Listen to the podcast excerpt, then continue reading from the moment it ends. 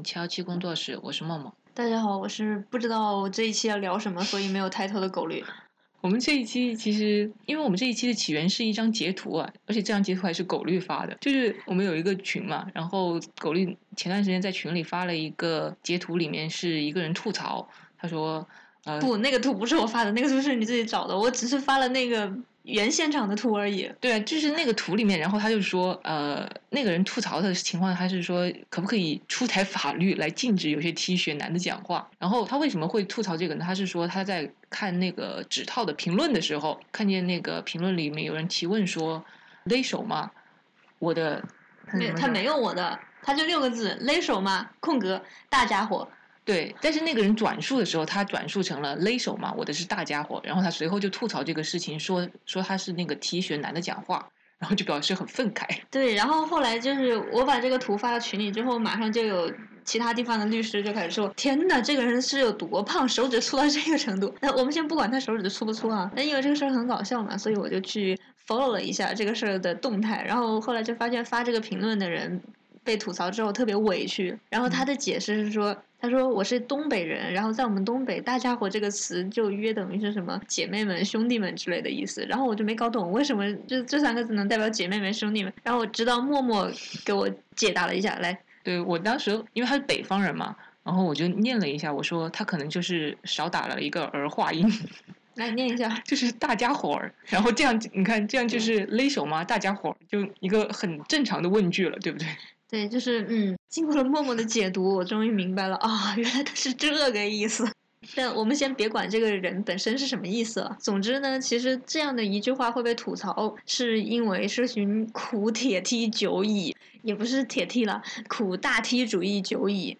对，其实大梯子主义也是我就是看这个微博的下面动态 新学的一个词。我当时还就是咨询了一下狗绿，我说这个是不是就是大男子主义的另外一个版本？然后他说是的，而且这个是也也存在很久了，是不是？挺久的，嗯，我印象中至少是五年以上，可能有十年了。经常听到这样的吐槽，就是最开始的时候，当大家去把拉拉划分成若干种的时候，我觉得 A T P H 挺好的。然后再后来呢，就发现有一些 T 可能比其他的 T 更 T 一点儿，就是 也不是更 T 一点儿，就怎么说呢？就是他浑身上下除了就是有一些器官没有长，有些器官长了之外，就跟一个直男没有本质意义上的区别。但是他又不是跨性别。对他，他又不是跨性，他也有可能是跨性别啊，我不知道。但是就至少看起来好像是个 T。对，然后其实大家会吐槽这个事情，我倒是觉得他其实主要还是针对的就是这种行为，他们会觉得过于的直男，打引号的直男，就是他们会呈现非常多非常直男的行为。就像呃，我看到就有也有人说说他在抖音上面刷短视频嘛，然后说有些就是一群 T 在那里，然后就是呼吁大家说。呃，做一个 T 一定要努力赚钱，什么在性别上输了，在彩礼上不能输。对，然后，然后这个不是，我觉得这已经不是大不大梯子主义了。现在直男都在抗拒给彩礼，好吗？但是我觉得他们有，他们现在就是有一种思维，就是会觉得说，他们一定要在某种程度上要超过直男，因为在性别上作为女性的话，他们会觉得已经是一个劣势了。那么。我在其他的方面，我就是要赢过这些男的。重点就是，好像就是把男的作为了一个怎么说对抗的对象。对，就感觉其实他们很矛盾，就是那些男的既是他们想要去学习的对象，也是他们要抵抗的对象。对，但我觉得这个这个事儿吧，一个是加强了性别对立。对，就明明就是你，你真的要把一个弯的弄直也是很难的。比如说像我这样弯的跟蚊香一样，你把我掰直会断的，对吧？那那你跟男的竞争有什么意义呢？对吧？然后另外一个层面呢，又有一种就是加强刻板印象的那种感觉。就是我日常是觉得，就算是个男的，也不一定要给彩礼，也不一定要怎么怎么怎么样。结果就是。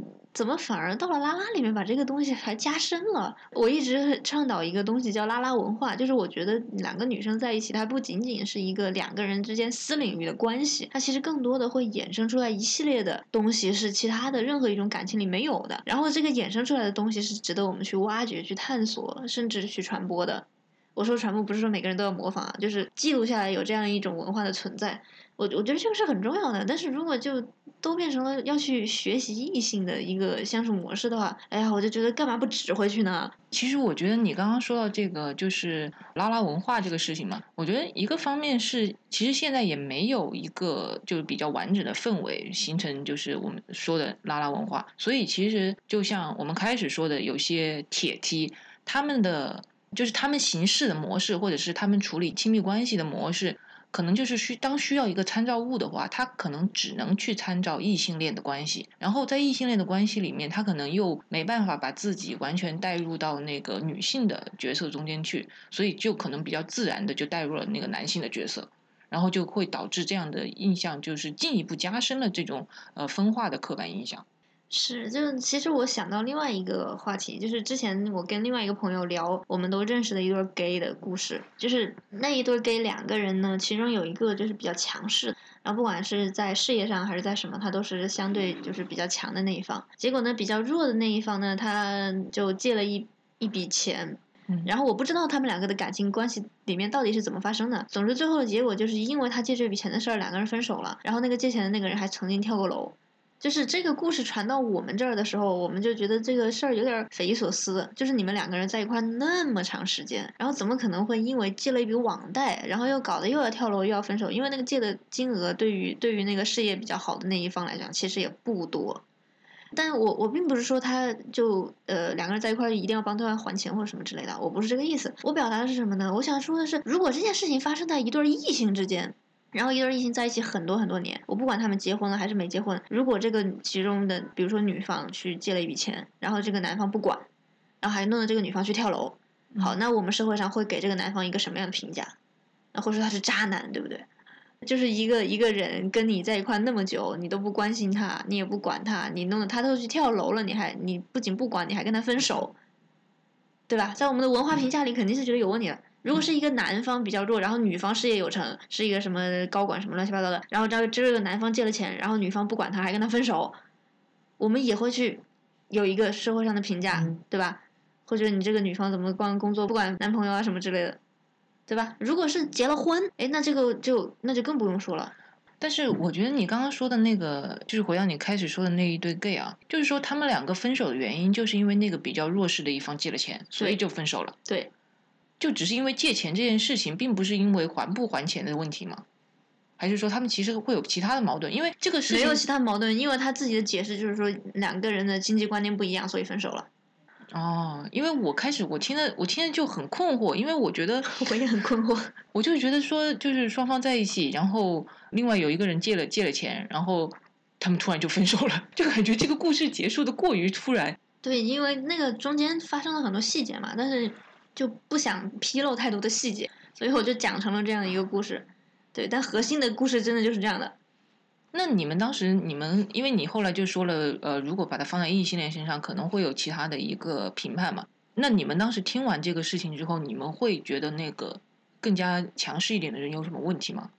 就不管怎么样，他们这个感情绝对是有问题的嘛。嗯，就是一个人借了钱，这首先他他们这样的经济条件要去借钱，本身就很奇怪。嗯，然后其次借了钱，他就没有办法很好的跟另外一方达成一个不管是什么样的方案，就是两个人之间的沟通肯定是有问题的。然后搞到要去跳楼，因为这个金额也很也很小对他们来讲，所以他们两个人之间的沟通一定产生了什么问题，以至于这么小的一个事儿都解决不了，搞得要要死要活的，最后居然还分手了。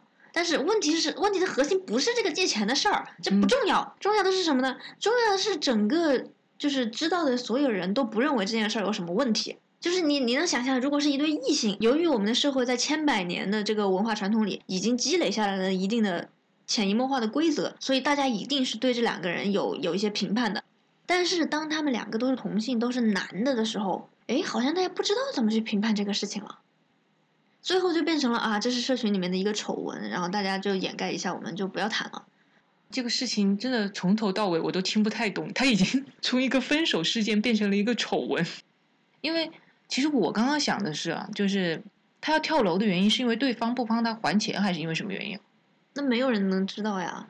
我就是我觉得我没有听听太懂这个故事原因，就是因为这个故事缺失了太多细节，所以其实我我很困惑。但是狗瑞他想表达的意思是，倒不是说他们借钱分手这件事情，他就是说，如果发生在一对异性恋情侣的身上，那么其实我们会有一种固定的批判，但是放在一对同性伴侣身上的话，大家就可能会觉得有点不知道怎么去面对它。对啊，就很多的情况其实都是这样的。包括一对儿，就是比如说两个女生在一起，然后发生类似的纠纷，我们其实也不知道怎么办。就是我们的文化里没有这样的积累，所以我们其实不知道应该怎么去评判这个事情。所以经常会有人，哎，我就想到另外一个事儿，就是经常会有人来找我做异地监护，然后就说你怎么问我那么多的问题？你就给我一个基本套餐就可以了。但关键是同学们哪里有基本套餐啊？我见过一万对拉拉，然后这一万对拉拉可能就有一万种不同的相处模式，它没有固定的。东西存在的哪有基本套餐？没有啊！我得问明白你们属于那一万里面的第一号还是第九千九百九十九号，我才能给你做方案呀。对啊，这其实就是这样的。其实我觉得在异性恋里面也是一样的。就像你开始说，大家会对一段感情就是发生了什么问题，会有会有一个固有的评判模式嘛？但是其实具体到每一对，不管是同性还是异性啊，他其实都不一定会适应那种固定的批判模式的。只是说，大家可能会习惯性的把它套上去，但不一定合适于所有的人。就像你说，有一万对拉拉，有一万对不同的情况；一万对异性恋，其实也有一万对不同的情况。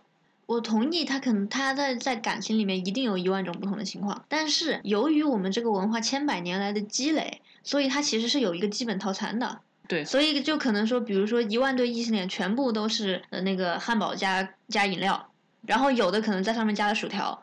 有的人可能加的还是那个扭来扭去的薯条，有的人可能加的是什么甜筒，有的人加的是麦旋风什么之类的，就是它一定有不同的形式，但是它的基础套餐是一致的。但是当你到了这个同性的伴侣中间的时候，连基本套餐它都不见得一致，因为它缺乏了千百年文化的积累，我们的社会就一直把它作为一个边缘的东西。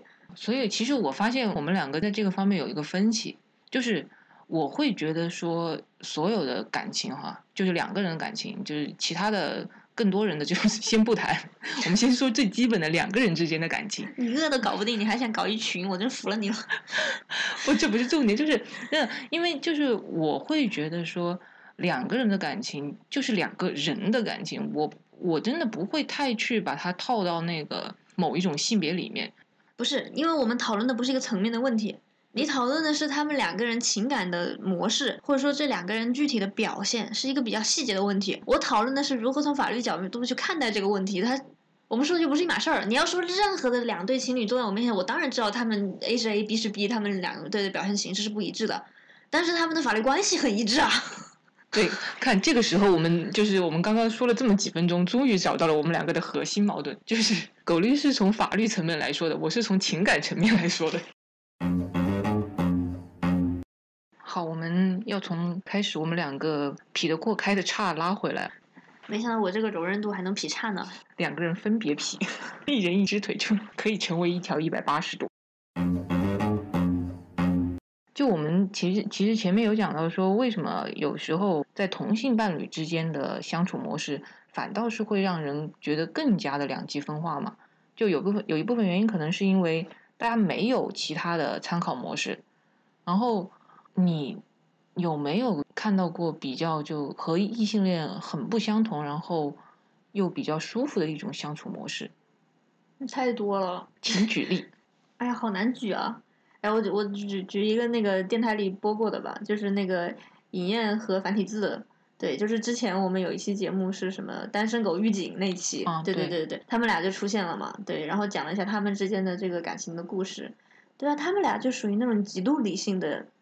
拉拉伴侣，就是他们白天可以不说话，然后晚上回家再来做相关的一些沟通交流，对，但他们两个又特别特别特别的了解，就是我感觉啊，我见到那些异性的伴侣，好像他们之间很难有特别深入的交流，就是比如说这个这个女生可能在讨论自己的一些生活上的琐事儿的时候，那个男的就觉得哦你好烦，就所谓的直男反应嘛，然后这个男生感兴趣的东西，可能这个女生也不是很感兴趣。所以两方就很难有那种比较深入的交流，但是你知道，尹燕跟樊尼斯就嗯，他们之间的交流就非常的深入，而且非常的细节。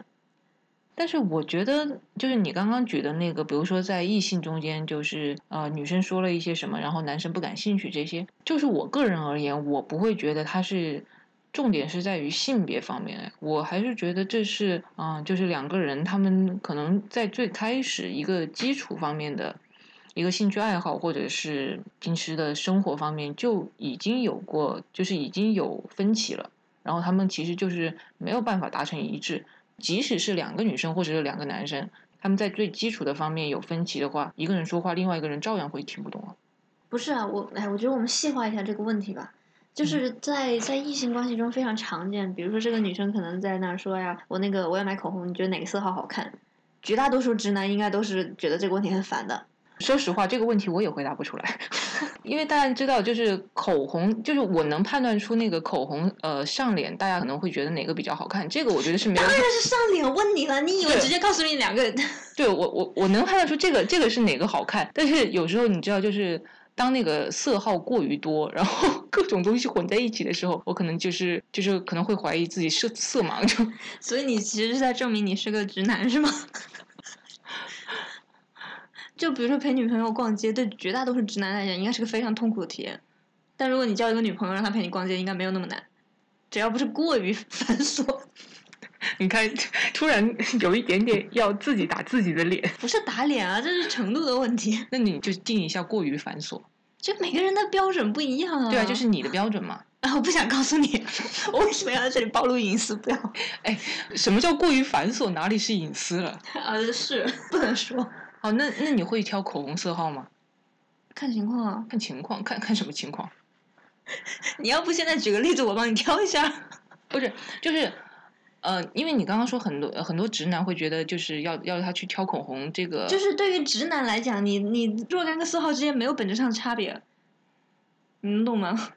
我懂他们没有本质上的差别，因为他们都是口红，但是我知道颜色和颜色之间绝对是不一样的。对啊，所以就证明你不是个直男啊。就对于直男来讲，只要是红的，直男是不是连那个我看一下，呃，死亡芭比粉和那个呃，就是那什么姨妈红都分不清了？肯定的呀。你以为啊？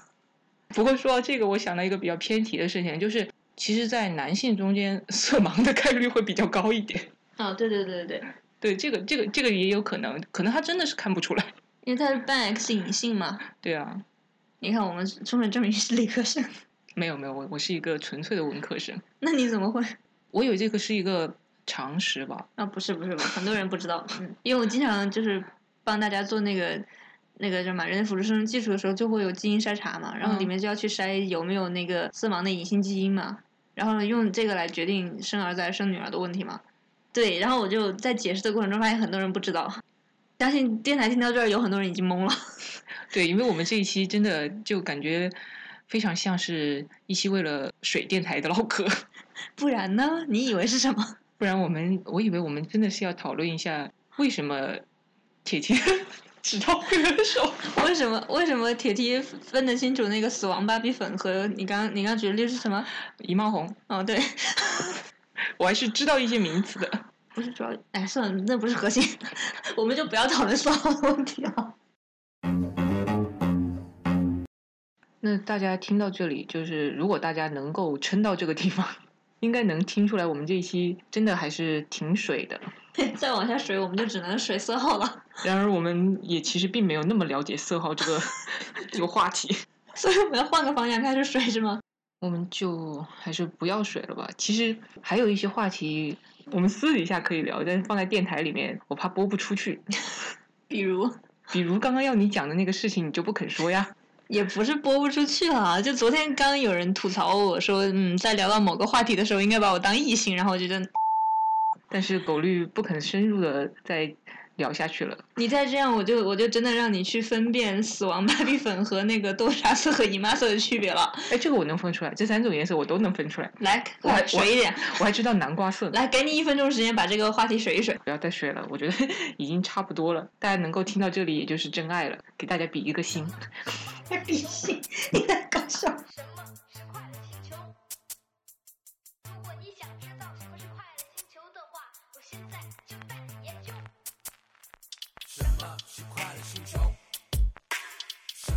快乐星球？如果你想知道什么是快乐星球的话我现在就带你研究。茫茫人海中的秘密七秒的太空带你一起旅行。脑袋里还有些问题为什么对我这么着迷？